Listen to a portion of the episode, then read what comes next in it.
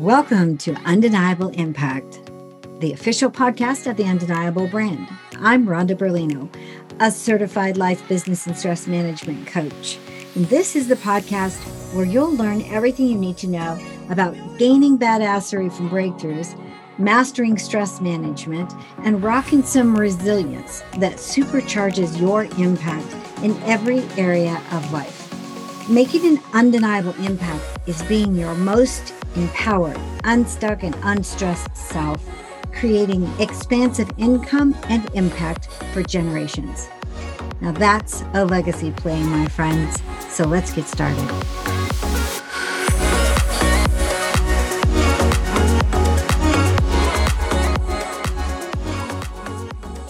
Hey there. Today's guest is a special person because she is inspiring and empowering and because she is a teacher. Please, um, one of the people of the year should be teachers, frontline workers, teachers. And teachers historically have been so impactful and so important to the future of our country. And I, I don't know about you, but I remember my teachers and those that were inspiring, those that, that took a special interest in you for your particular um, strengths and helped you when you felt unseen or unheard or just terrible if you didn't understand things that were happening. And this year, there have been a myriad of fearful kind of circumstances. I'm so grateful that there are people like Melissa out there. So let me tell you a little bit about her. She's an inspiring girls empowerment coach. She's a highly effective licensed classroom teacher who helps girls learn daily positive habits so they can feel confident in who they are and connect with other girls in an empowering environment. She's been motivating and cultivating connections among hundreds of girls and providing families with resources. She's created through probably over, I don't know, 25,000 hours or something now. But it started after noticing patterns in girls across four different school environments relating to struggles with self confidence and self esteem. Having struggled herself into adulthood with low self esteem and lack of confidence and strategies herself, she now uses her personal transformation and research with experience based strategies to elevate girls to live their best life while linking arms in a community surrounding them with growth and empowerment. Melissa uses techniques that are responsive to the unique needs of each group of girls in creating and engaging activities that motivate girls to take action towards feeling confident and empowered, focusing on their strengths instead of their challenges. She has her master's degree in education and through creating innovative, relevant lessons around positivity, growth mindset, the healthy connection among girls, feeling seen and valued, and creating family vision boards. Like it's it's astounding what what you can do when you're walking that extra mile like she has. She's been featured on NBC, Fox, CBS, the CW, the 24 7 Times, and IDMH, and so many other places this woman is making a difference, not only by being a teacher, but by holding these specific meetings. And I believe it's across the state of Indiana for sure. She's looking to go nationwide, but they are lunchtime or um, after school programs called Girls Positivity Club. And let's talk to her now. You're going to love her. Hello and welcome to the Undeniable Impact Podcast. I'm so excited to have Melissa here today. Melissa has something that's really dear to my heart going on, and I think it's something that should really, really have been done long ago. Well, it's been needed for a long time. And um, so, Melissa has Girls Positivity Club. And Melissa, tell us a little bit about how this all started, about your journey to get us there. Yes. So growing up as a girl, I had a very loving family and, you know, two parents, actually three parents who gave me everything, you know, um, divorced family, but a happily divorced family, if that makes sense, like a very healthy relationship. Um, but I did not really have much confidence in myself. I didn't really know how to have confidence in myself, and my mom didn't really either. My mom always kind of struggled with her own confidence um, mm-hmm. especially with her weight because she went kind of up and down with her weight. She always has. And she had kind of a lot of baggage growing up uh, with her own self concept and her own self esteem. And so I don't think she meant to, but it probably impacted me a little bit in growing up and not knowing really mm-hmm. how to believe in myself.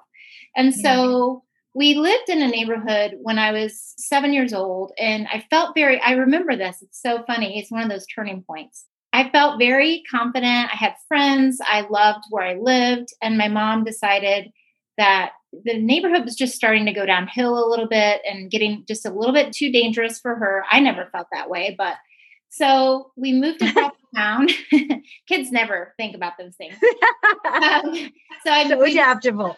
Right. And so we moved to a suburb of Indianapolis, and there were no girls in the neighborhood.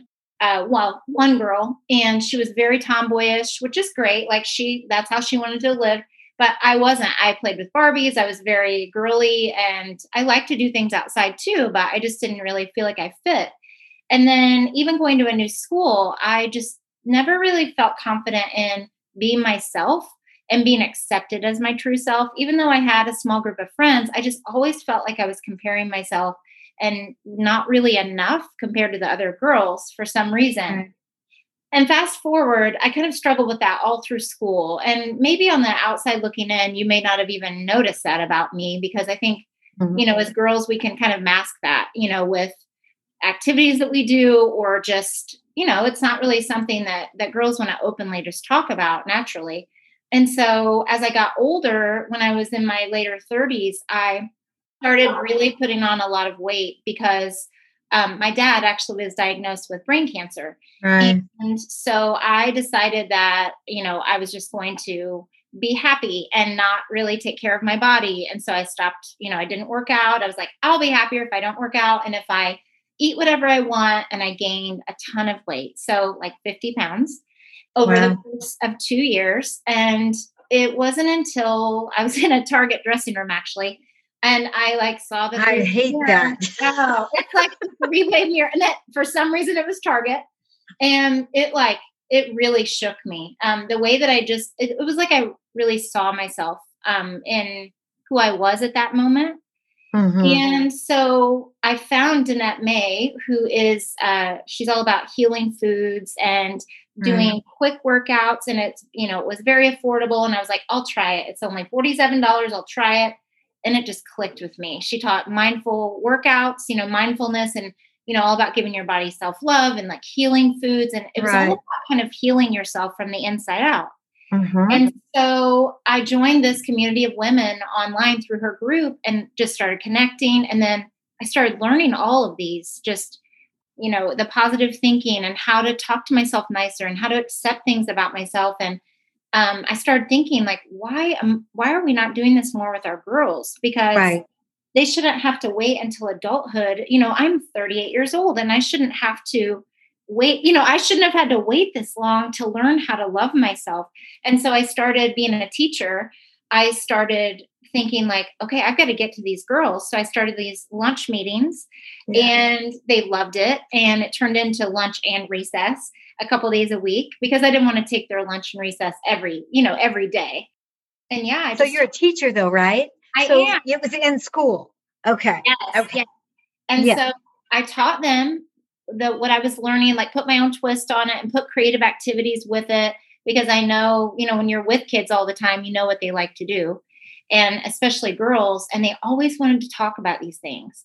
And there's really not class time to do it because as teachers, we have a lot, you know, a lot of pressure to do a lot of things. And so I was like, well, I'll just do it at lunch a couple days a week.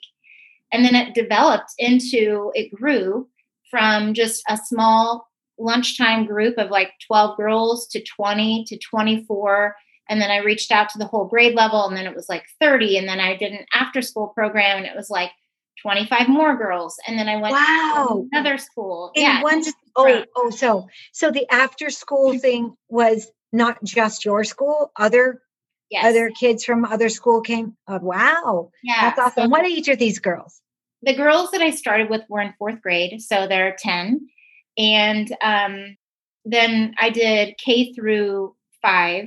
So I did girls that, you know, I had girls in my clubs who were five years old all the way to 10 and 11. And wow.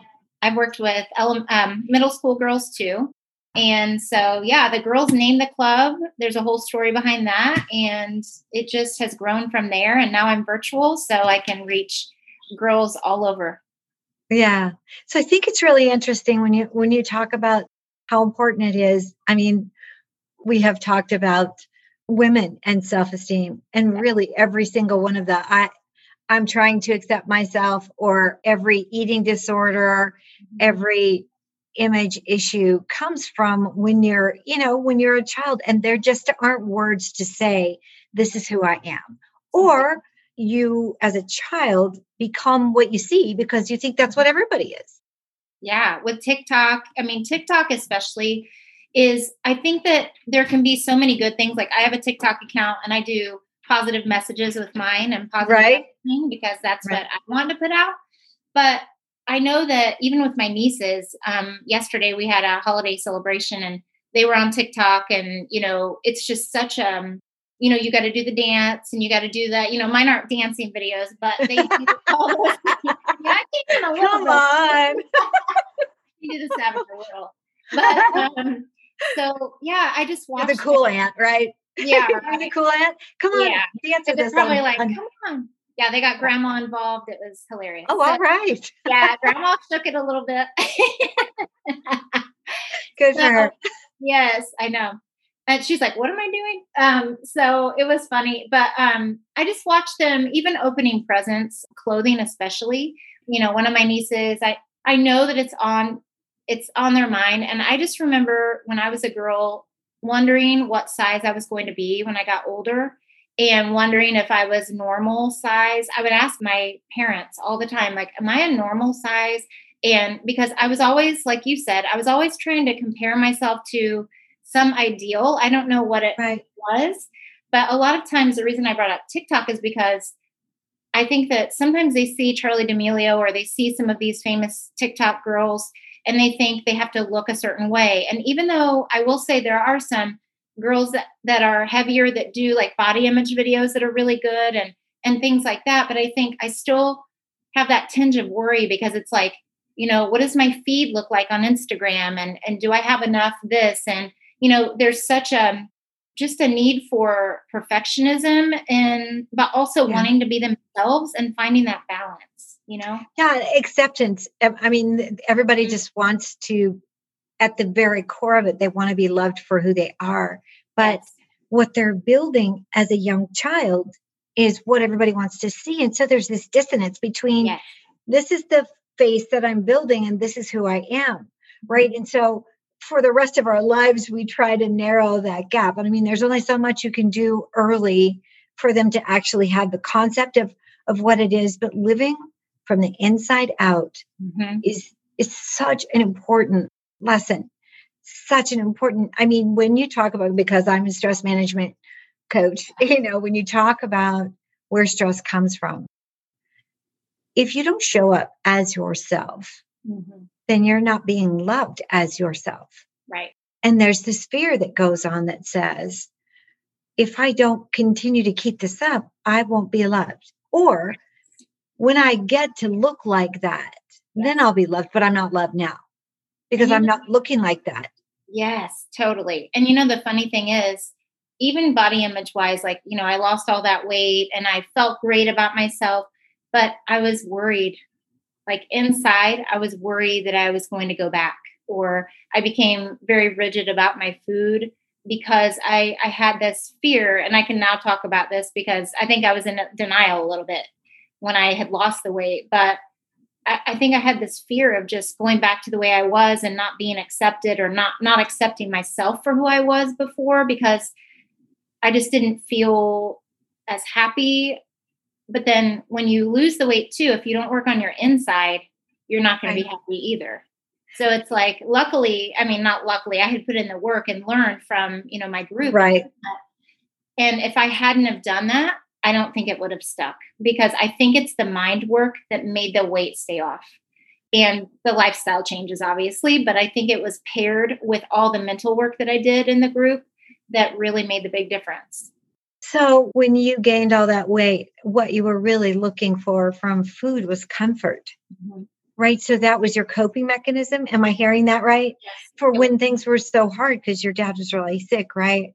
So, coping mechanisms is another thing that, you know, I just, I don't see it being taught in school. I mean, how do you really yeah. teach that along with everything else that you have to teach? But what is for me, what what is more important than teaching a child how to cope with the feelings that they're having? Yeah. I mean, I don't know honestly, I don't know what the school systems in your area teach, but in my area, I know that there's a, an amazing amount of great, great teachers. I mean, I my niece is a teacher, you know, and, and, I mean, she's a girl mom too. so, ah, yeah. yeah.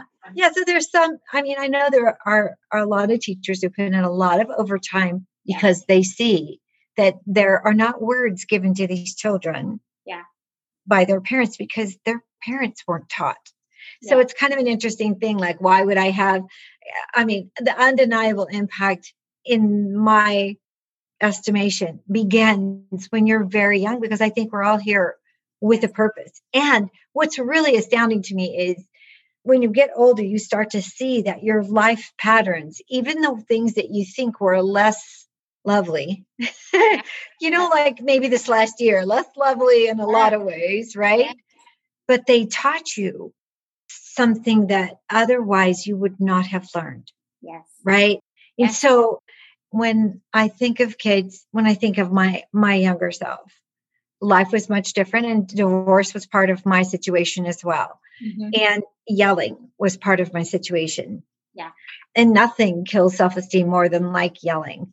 Yes. I mean, I'm sure there are a few things, but yeah. Generally speaking, parents don't think if I'm hollering, it's going to be a problem for them. But, right. you know, if you don't show coping skills and the ability yes. to, you know, handle yourself, yeah, yes. then kids are going to pick it up anyway. So I suffered, and and people would not have thought at all that I. They even still think that I'm an extrovert.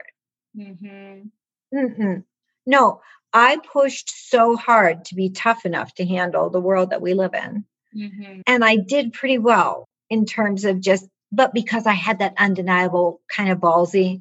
I won't, I'm not going down. the rest of the world is nuts. Yes. so I have to be strong, you know. But that led to from the age of 10, mm-hmm. like I would do meltdowns, like meltdowns every, it was like every 10 years, maybe, mm-hmm. unless something else happened. Like, meaning like I ended up being molested as I was babysitting. So mm-hmm. at 11, it's never a good time for a girl to be in that situation. Right. But that 10, 11 is a very important age, right? Mm. And so, because I fought with that all the time, I really didn't understand that I was pushing to be way outside of the person I was to protect the person inside that was so hurt. Mm-hmm. So, the stuff that you do is so important, not just to the girls that are there. So, what kind of interaction do you have with their mamas? Yes, I interact with their mamas on mainly in my Facebook, on my Facebook page. And mm-hmm. I teach ways that they can connect with their daughters. So, one of my favorites is the interactive journal.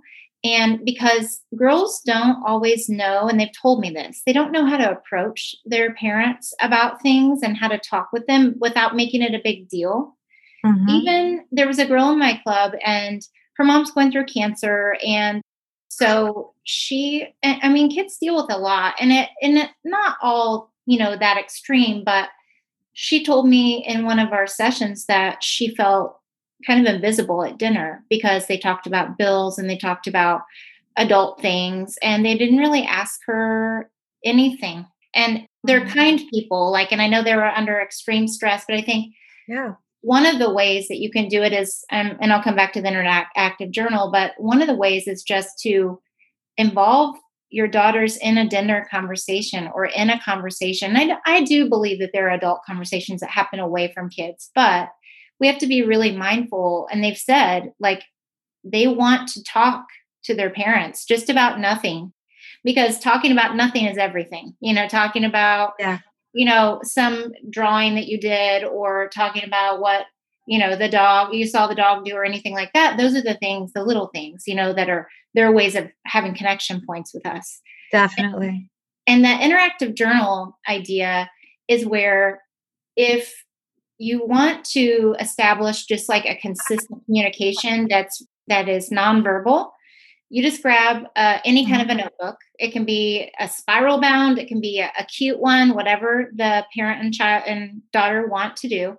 And basically it's written conversation. So they have a set place where they where they exchange the journal. So for example um, if i were to put the journal under my daughter's pillow that would be my spot that i would always give it to her. And then she would put it on my nightstand or whatever it is. We would have an agreed upon place. And so we would take turns writing back and forth to each other about anything. It can be about nothing, it can be about your day, it can be about a poem you're writing, it can be about your favorite qualities about your mom, it can be about the dog, it can be a story, it can be a drawing that you start and your mom finishes, or it can literally anything. And the idea is to establish that consistent pattern of communication in a way that's nonverbal. You should also talk to your kids, obviously, but you pass it back and forth. And then that way, when something does come up, it's not as big of a deal for them to write about it in the notebook if they don't feel comfortable yeah. talking about it out loud. Because, mm-hmm. well, and I didn't even realize how crucial this piece was because one of the girls in my club said, she tried it with her mom because I said, Have you? Because she told me about feeling kind of invisible at dinner. And I said, Well, have you tried the interactive journal idea that I taught you? And she was like, Well, we kind of did. But my mom said, Write about it if I noticed. She had a weird feeling about her neighbor, and she just wanted me to write if I felt uncomfortable or so she made it like this really heavy thing. Oh. Yeah, unintentionally. I mean, I know she meant well, but it it created this heaviness and i saw the girl like her face totally changed when she talked about it and I said, well, what if what if you approached your mom again? Because I knew her mom too, and very lovely woman.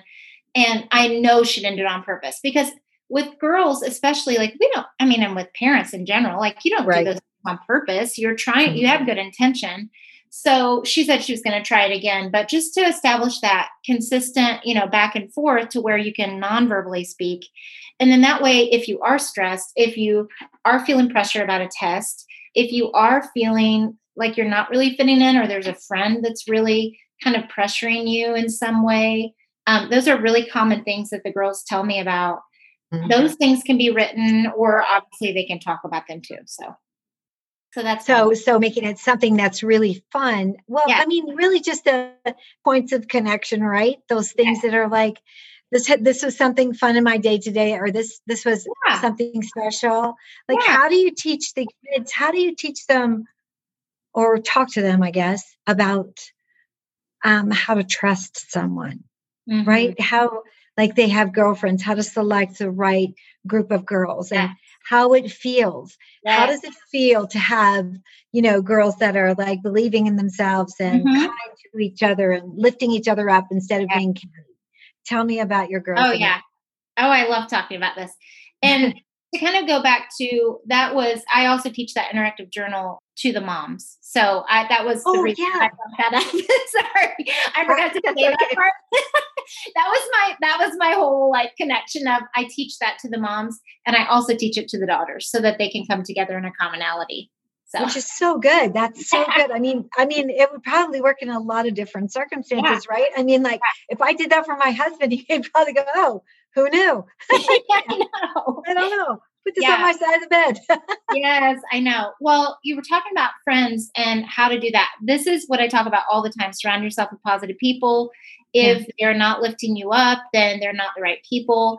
And it's really hard for girls because what I do is kind of like a friend audit with them. So in one of my sessions, I had the girls grab their journal and I said, okay, I want you to write down who are your closest friends. Like write a couple of names down. And if it's one person, that's fine. I know you all have a friend. And so they wrote the mm-hmm. friend's name and I was like, okay, what are their qualities? What are their best qualities?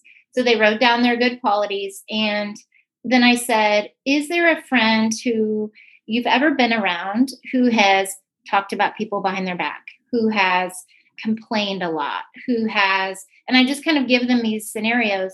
And mm-hmm. I know what the scenarios are because I work with kids. And so I name things that I know they can relate to. So, uh-huh. like at recess, they come up to you and they're like, Hey, do you want to hang out? And then someone else comes along and they leave you and don't say anything. Like, that's a very common thing that happens. And they're like, Yes, yes. I'm like, Okay. So, look at your friend list. Are they all positive qualities? Do you feel good when you're around this, you know, this group of girls? And I had one girl in particular who had written down three names. And two of the names were, um, you know, creative these were like the the positive qualities creative kind thoughtful encouraging and so like pretty similar with these two girls. And she mm-hmm. had told me before about this one girl in her neighborhood who was just really kind of nasty to her. And just at school they were in different classes and because of the pandemic we don't socialize with other classes during recess. They're all separate. So i stay with my class the entire day including lunch, including like all the places. So they don't get to interact with other classes.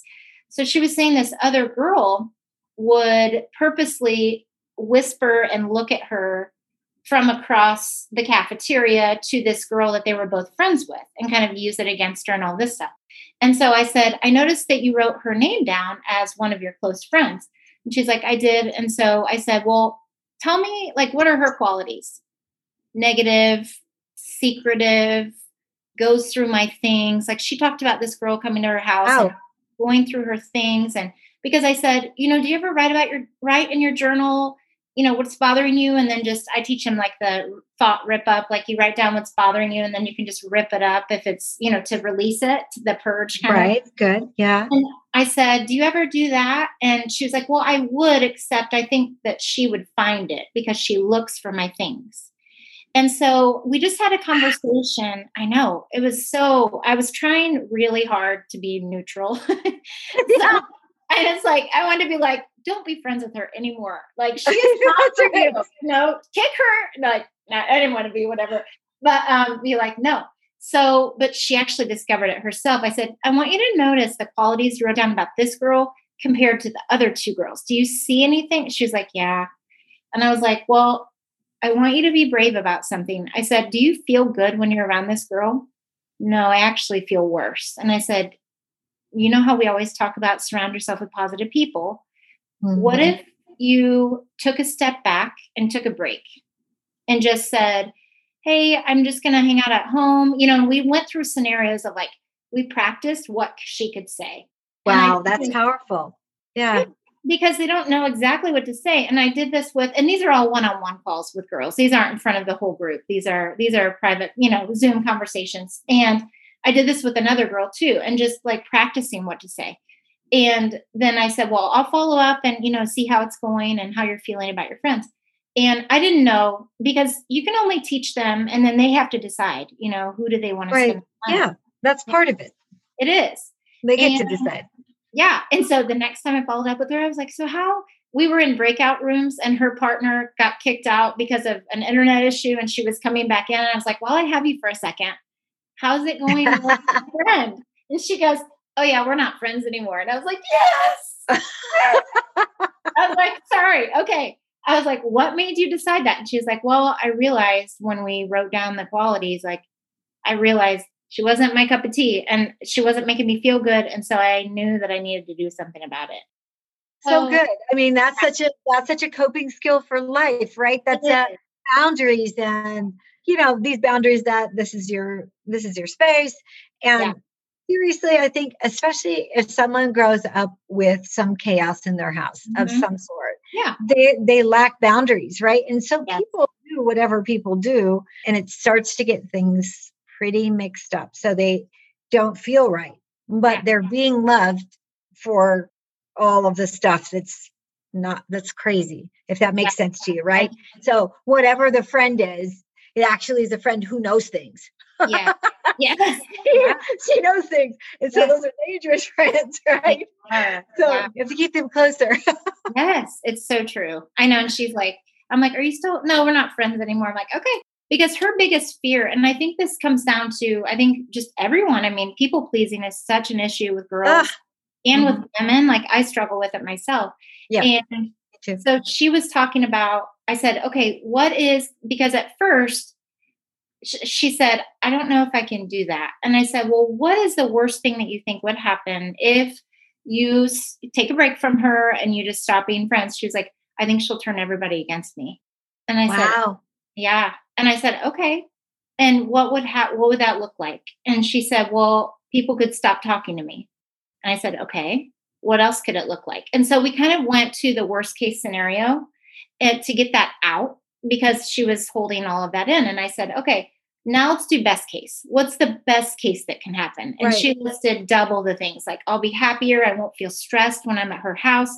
I won't worry about FaceTime calls that I'm not a part of. I won't, I mean, it was all these things that outweighed the, the other.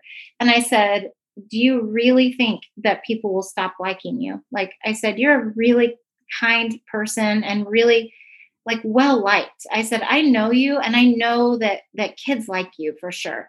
And I said, but it's okay if not everybody likes you. And I was never told that. right. I would I always thought everybody needed to like me and I needed to be for every person and I could adapt. I think one thing yeah, I learned how to adapt to different friend groups and even today like I can fit in pretty much with any group. Right? Same. Yeah. Same. I know. I think we just learned chameleon. These are yeah. chameleon skills, right? So I'm part of it is like we can we can accept other people for who they are, which is a yeah. really good thing. Yeah. But being able to empower somebody to, to have a choice of where they want to be, how they want to feel.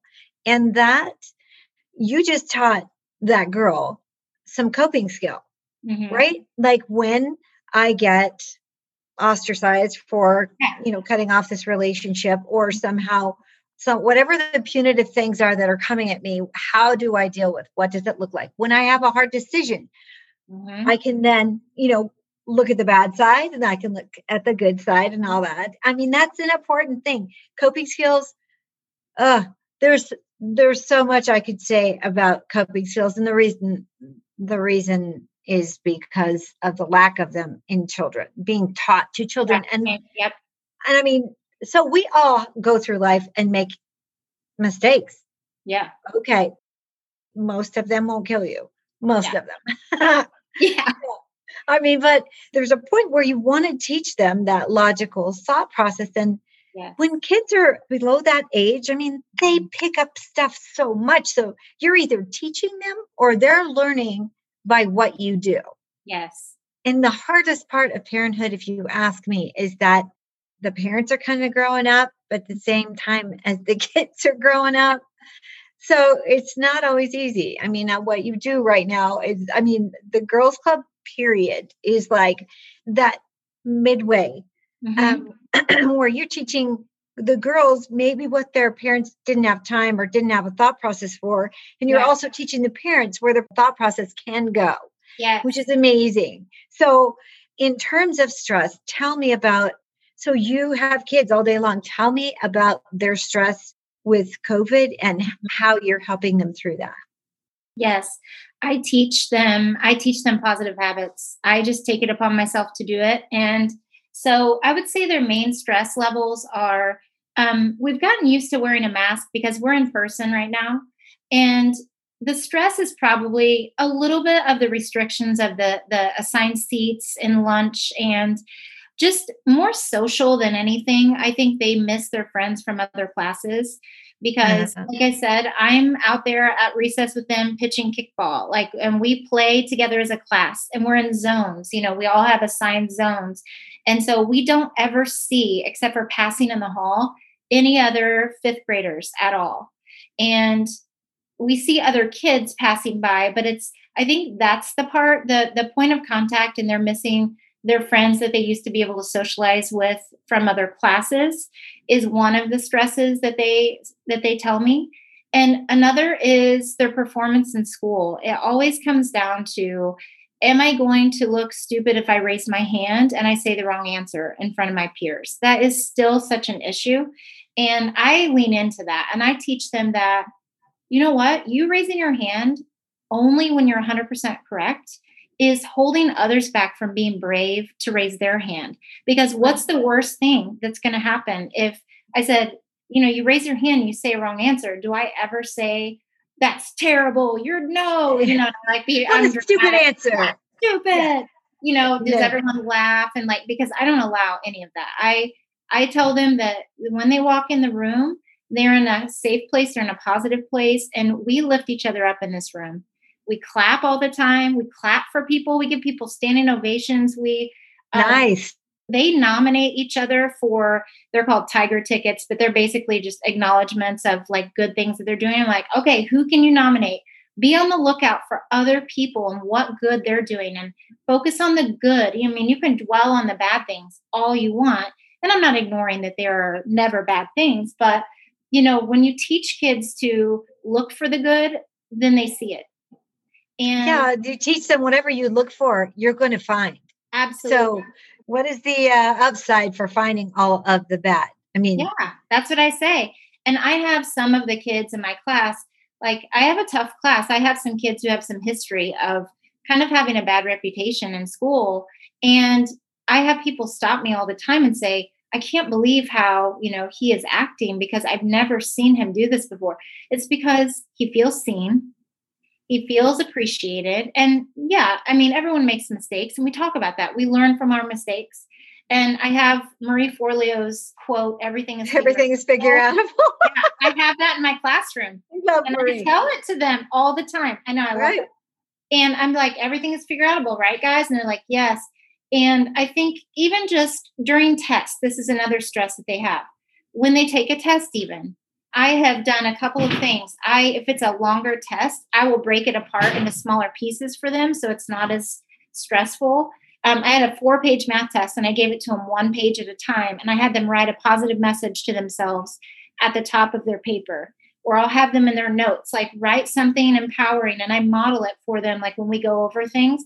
And I make them write like an empowering message at the top of their paper because they don't naturally do that. And I I coach them in the moment of like, I have this boy that was, you know, supposedly kind of a bad kid, I guess. He now asks me for help, and I say, asking questions is a strength, you guys. Ask me all the questions. I was always afraid to ask right, questions. Right.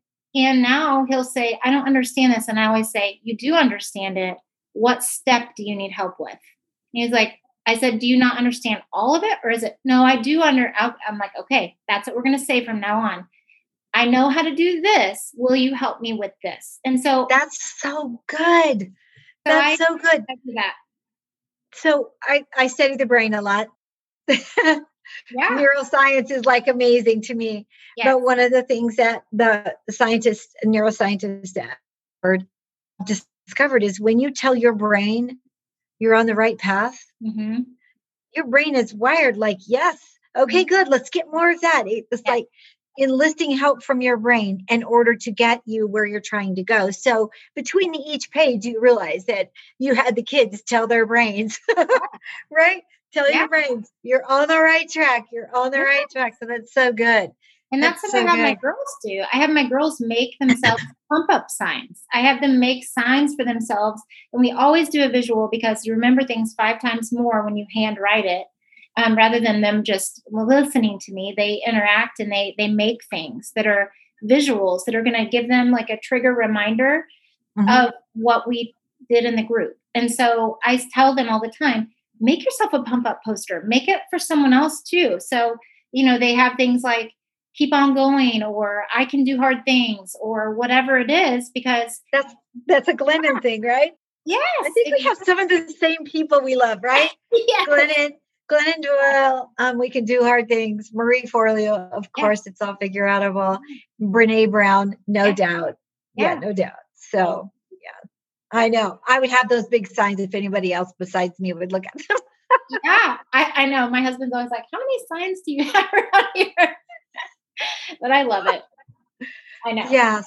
So, what's the future look like for a, a girls' positivity club, Melissa? Oh my gosh, I have so many big plans. I have notebooks full of ideas. I want to go nationwide. I want to go worldwide. and just help as many girls as I can and just teach them these little positive habits that they can do every day that it doesn't have to be this big thing. It's just those small steps that are consistent that we take every day, pouring back into ourselves and also being kind to others and, you know, reaching out to mm-hmm. other girls. And what I really am passionate about is joining girls either virtually or in person who are from all different backgrounds, who are sporty, who are different races, who are all kinds of personalities around a common goal of empowering themselves to empower each others and and cheering each other on because that's what we mm-hmm. need is for girls to cheer each other on instead of tearing each other down. Because yep. that's the part that i think i missed growing up is i always compared myself to other girls thinking i wasn't enough wasn't enough. And the good enough theme has always followed me and especially being a high achiever. You know i'm a high achiever and i was in denial about being a high achiever for a while. And i took the Wait, are you a smart chick? That's the deal. Like yeah. my husband said to me look at look at me with the smart girl yeah a smart girl so um, yeah cheerleading the whole the whole time the chameleon in me was like in every group, yep. in every, you know, but it was all such a need for acceptance. Completely. And it's it's hilarious when you not hilarious. It's yeah. It's kind of comical, really.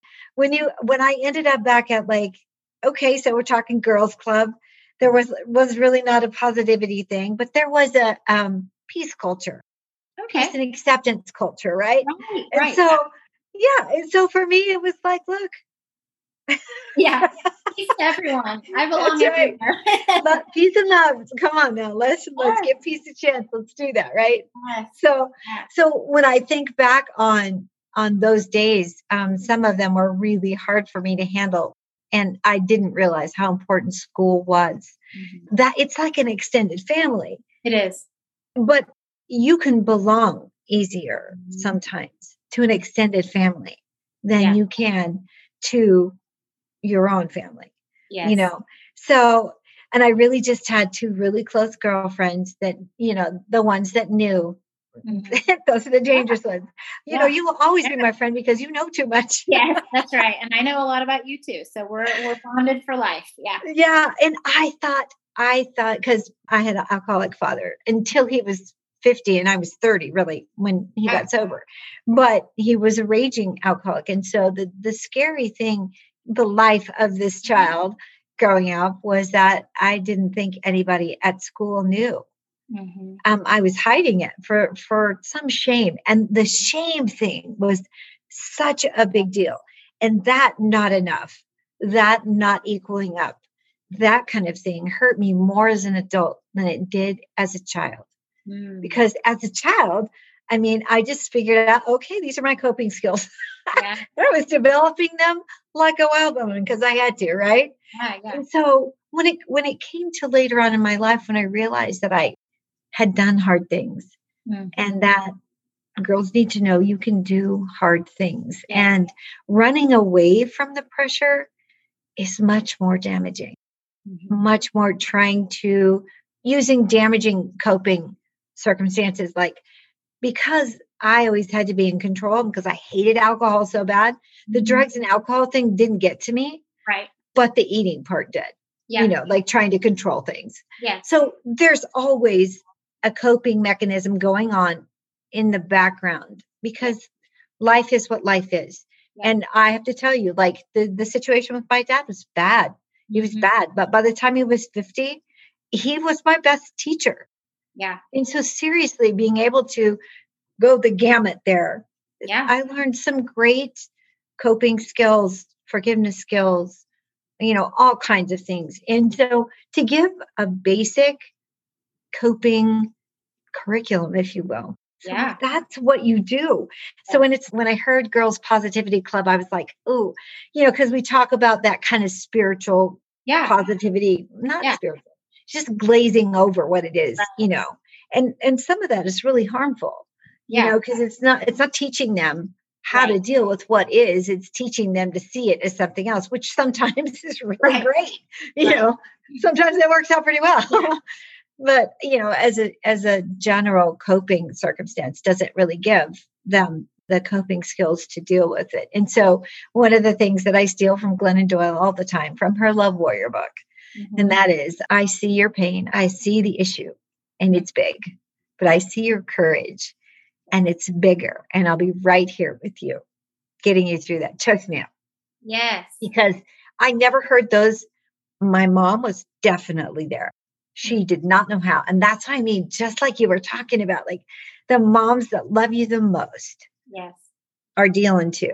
Yeah. You know, and and so it's such a great service that you do, such an important thing for girls, Melissa, really. And if you ever want to like branch out into other states. oh, I do. So I seriously, do. there has to be a way. I mean, I'm a course creator. Yes. I, I have uh, gosh, well, most of mine comes from stress fractures. You know, like what's hurting mm-hmm. is a way to connect them back to their body and what's going on. And like you are as a child, you know, like you learn as a coping skill to like not feel, yeah. to not not deal, mm-hmm. push it down, all that kind of stuff. Pretty soon, that becomes the stress fractures that I work with, yes. right? Yes. And so, and I work with them in adults not not children as much. Mm-hmm. I even work with inmates in terms of that. It's kind wow. of an interesting situation, but it's called Hope for Prisoners. Yeah, it's like an amazing thing because people don't get coping skills training like they also don't get brain health training. If they yeah. could see a scan, like I, I'm, I'm mentored by Dr. Daniel Amen of Amen Clinics, and he mm-hmm. takes brain scans and shows he can show a child this is a brain. The, the reality of not a brain you know like an egg like the real brain. Yeah the real brain and what it does and and what certain medications do mm. and the problems that it causes for your brain right? And so if there's something wrong in your life there's there could be something off just off you know that's yeah fixable by nutrition or whatever. You know, right. there's so many great things now, but it all starts with asking questions, like having a teacher like Melissa yeah. that says, This is brave. And if you don't ask questions, you're missing it. Do yeah. you know? Okay, so for the listeners, Melissa and I are both a member of this group, and I am the girl. I talk a lot, but I don't ask questions because I learned very early not to have needs and not to ask, which mm-hmm. really is insane. But I sat back and watched all these people. It's uh, for for reference. This is this is Chris Winfield and um, Jen Gottlieb in their BSA. They're any one of their courses. Yes. Um, highly recommended. But because it's in person, like you're pushing the thing that you believe in. So it is living life from the inside out with everything that scares you, like being yes. in front of people and saying exactly how you feel and exactly what you don't know, and realizing that you don't even know what you don't know. Yes. So, having somebody that you trust around, bringing it full circle to like the teachers, got to give you kudos for the teachers kind of thing, and above and beyond for the for the um, things that you do with the Girls Positivity Club. Seriously, so is there anything that you would want to impart to female high achievers that maybe the child within them could benefit from? Yes. I think just what I teach my girls because I think we all need to push through our fear and ask questions and be seen in a way that feels vulnerable because even when we are taking steps toward the right direction, we still are going to stumble. And I think asking for help and asking a question and being the person who's like, okay, I'm going to keep going anyway. I'm going to figure it out. Or if it seems too scary to ask, you know, someone, just Googling it and figuring it out for yourself so that you learn from it. Because there have definitely been, and I love, you know, our BSA group and, you know, Jen and Chris and Jen have been amazing and they've mm. helped us grow in so many ways and, right. and push through fear and just also when you start to feel like giving up i felt like giving up and then i had a breakthrough and so there i think to the high achieving women there are going to be those times when you're a high achiever, you have such high expectations for yourself. And yeah. I have to limit myself to three tasks a day that I'm going to accomplish and really accomplish them because otherwise I'll list 15 things and you know be down on myself because I only got to 12 and then you know and so and which is still good. And so I did a little technique to help myself too where there was a day I just remember feeling so down and like you know nothing was working. My pitches weren't going through my this and that. And Jen Gottlieb taught us this just to write down your wins. And I am not yeah. even kidding. I had 30 things that I had accomplished that day. And so I would say to a high achieving woman, write down the things you are doing because, like we right. talked about earlier, it's what you focus on. And yes, maybe there are days when my three tasks, maybe I picked the wrong ones, or maybe one took longer. I, I get really down on myself about, like, gosh, I'm not to my second task yet. You know, when I'm doing my, you know, my minutes, my Pomodoro minutes or whatever, my 25 minutes of trying to be productive, right. you know.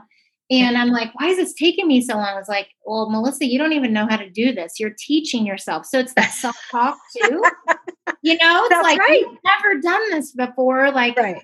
practice what you preach and give yourself a second, you know, to yeah. not do the exact thing that, you know, it's like, give yourself a break. And also know that any steps toward your goals are good and it's consistency that compounds and it's consistency that adds up to what you want to achieve. And it's okay if you stumble. And if you're too shy about asking for help, just figure it out. And it's okay. Be like Marie Forleo, everything is figure outable. And if it takes you a little bit longer, then that's completely okay. Sorry about my son. That's all right. that's okay. Man child, Sam, man child in the oh room.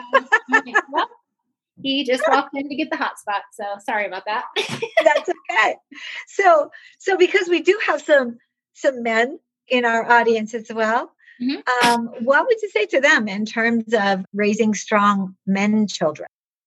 I would say that um, boys, especially, still need the same thing. They need they need to be um, poured into. I mean, because like I was telling you, the boy that you know was labeled bad or a hard kid. You know really what they want is for someone to tell them what they're doing right and to help them through the other things because all people want to do good things. I believe that. And i yep, believe i do too. Yeah i believe there's good in everyone. I think that some people don't always know what to do or how to do it. And so that is the key. I think it's just letting them be seen and doing some reframing about the way they talk about themselves. Um, I know my son sometimes, if he messes up, he'll say something like, you know, I'm so stupid. I'm like, you're not stupid. you this is the first time you've done this. It's okay right. that you don't know how to do this. It doesn't right. mean you're stupid. So I think even as dads, especially like my son idolizes my husband and he hangs on his every word. And so for me, when I'm pouring into him, like he hears me do that all the time. When my husband does it, it means even more because he isn't as talkative as me or isn't as vocal about it. But when he right. does tell him, hey, it's okay. It's okay if you didn't do that. Or, you know, here, let me show you how to do this. Then he really just internalizes it a lot. Right. Right. So I think there is a child in every one of us adults.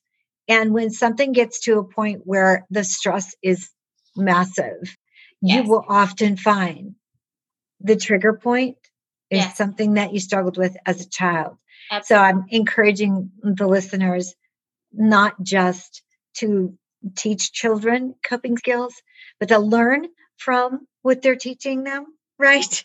to apply those to the child end that it has never been told, look, I know being vulnerable is uncomfortable, but yes. this is where the sweet spot is.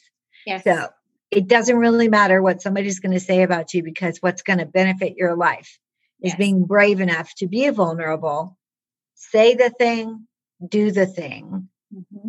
develop the thing, whatever it is, but connecting to yourself. And when I talk about that with my husband, he's always the, very much like my, okay, so my man child is like 40 now. Yeah. he's, I couldn't even believe it that his cousin uh, called me on the phone and said, "Wow, I knew one day it would it would hit, and now your kid is quoting your psychobabble." See, it goes in. It is yes. in there somewhere, you know, but everybody has their own path. And I do think that just like children, adults need to connect with what's inside them, with what hurts, what doesn't feel right, mm-hmm. and what's holding them back, basically, because that's the growth edge that's yeah. going to free you from whatever the small child wasn't able to accomplish that's still stuck there. And now, as an adult, you're more empowered, and suddenly you find the growth edge, and you're like, oh, got it. Didn't yeah. realize it though. And sometimes kids can can just mirror that back to you. And so that's why it was important for me to to um, have you on the show. Not only that, I mean, being the a boy mom, yeah. I didn't really get the girl kind of thing going on. And from all of the work that I've done in psychology and all of the training and life coach and stress management coaching and all that, it all comes back to what you think of yourself, what you say to yourself, and how you treat yourself. Yep. Honestly, I don't think we can have too many people spreading that message. That's you know, right. like so what you say to yourself, why why would you talk yourself out of it? Do you know your brain hears you? Yes. you know. Yeah, I tell them I say, would you say what you say in your head, would you say that to a friend? And if the answer is no, then you shouldn't say it to yourself. Right. Because if you are, and I think one of the most vulnerable moments I have with them using that negative thought rip up that I was talking about, the purging. Yeah. Uh-huh. I I modeled in real time in front of them all the negative thoughts I'd ever thought of about myself. I mean, I filled a page front and back and I read them out loud. I read them out loud to them and they couldn't believe, you know, that I said like I'm fat, I'm ugly, I'm dumb, I'm, you know, all these things. Yeah. They were shocked. And they then, and not that I was encouraging them to fill the page, but I said, I want you to be honest with yourself. You're not going to have to read these out loud to anyone. I did that so you could see that you may not even realize that I've had these thoughts. And they look up to me as a role model. And it's like, no, like you said, it's how you talk to yourself, yeah. how you feel about yourself. All of that is so important. And you want to treat yourself really well because that's that's just what you should do first from your inside, you know, empowering right. yourself. So yeah. Yes, so, I can't wait to. So I'm I'm midway in the certification for Dr. Amen's brain health course. So teaching his curriculum to yeah. kids. Love to kids. It. Oh, yeah. because it. if they understand what their brain does, then when they start to talk to themselves, mm-hmm. they will understand. They will understand, oh, so this is my brain is working. Come on, brain, we're almost there. One more yes. page of this test. Yes. We're almost there, you know? Yes. And also know that what you eat does matter to how well your brain works. So choices mm-hmm. going into self-care, mm-hmm. what our bodies actually need. So it's not a sissy la nice pedicure or I mean, I'm not, I'm certainly not knocking that down.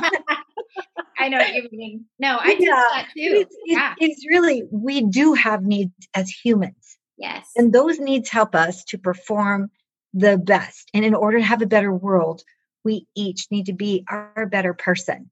Yep. And so I'm really looking forward to, I can't wait to have the certification and start teaching here. As it turns out, of course, COVID, we're all in in Las Vegas and Clark County in Nevada, we are all still on um, pretty much lockdown homeschooling. Okay. They just don't, yeah. I mean, it's amazing that the casinos have, have even opened, but even that, you know, things are slow. Restaurants are hurt. It's yeah. it's really, really a, a, hard a hard thing, and I worry for kids mm-hmm. in terms of like one of the kids of a mom that I spoke to, and she's like, I don't know how to do this. Mm-hmm. So, teaching the children how to be not spread COVID, how to wear the mask and do the thing, right? Mm-hmm. And she said, um, it's Christmas time and, and we're going to take the kids to see my mom. And I was having trouble with my child, who, who at the time was eight years old. Mm-hmm. And um, I don't know, I think he just had a birthday. But anyway, you get it. But like, we shouldn't go. We can't go. Why is that? Because I don't want to kill grandma. Aww. And I mean, that's a lot of pressure it is. on a kid to, to feel like that So it's an important thing to be able to turn that power, the, the empowerment that he's taking on his own self. Like, look, what I do matters. Right. Yep. Here's the way to do that right. Right. Right. And take all the precautions, yada yada, and actually have him be heard and and seen Mhm. and loved for that kind of care yes. for somebody else, right? yes. So it's not an easy era, but life will always be a mix of the tragic and the terrific. Mhm. The you know, so learning now I think is it's an amazing way for you at this point to get to girls. And you know, girls mother the nation. yes, do. That's it, I think. Yeah, we just need to, we need more women leaders. And, you know, and it's not even about being, you know, feminist or anything like that. It's all because I support boys as well. And I know you do too.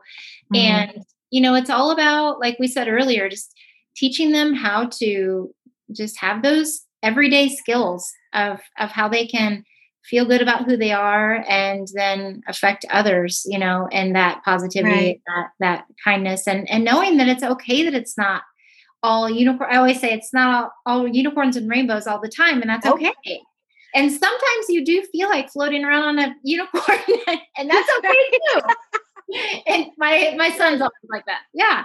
But you know they all need it. And um, i think that that's that's the point is you know through covid and through all of this pandemic there is good because There is. there, there are those of us who are not giving up and still continuing with our mission you know Mhm. and and continuing to just pivot and think okay no more in person. How can i reach more girls? How can i still Right. get to them how can i you know and some people are like well my daughter doesn't like virtual and it's like well you know unfortunately that's what we have to do right now but i think there can be a stigma too about you know doing things virtually is bad and and i think it's all what you do virtually because even in our group that you and i were in i mean Right. we did some awesome things oh virtually my So- stars. yeah I never saw so many people Mhm. create create emotion and impact with their messages Yes. never and these are people who are there to learn how to do that but their hearts spoke through Yeah. the screen right i mean I, I was just in awe i'm like uh and it, i'm in the right house Mhm. it's amazing when you're in the right company um, what things can happen so anyway i know i could talk to you for the longest know. time so I. I just had to congratulate you for what you're doing. Keep going. I want to offer you my assistance anytime. Just let me know if you want to run an idea okay uh, across me. I'd be happy to to be a part of thank you you, know the, the girls' positivity. Uh, Yeah, because it's it's really important. I Thank mean, learning, learning, coping skills, and this time has been tremendous. A Yeah. tremendous opportunity for us to not only look at our own selves Mhm. and our ability to cope, but also those who are watching us.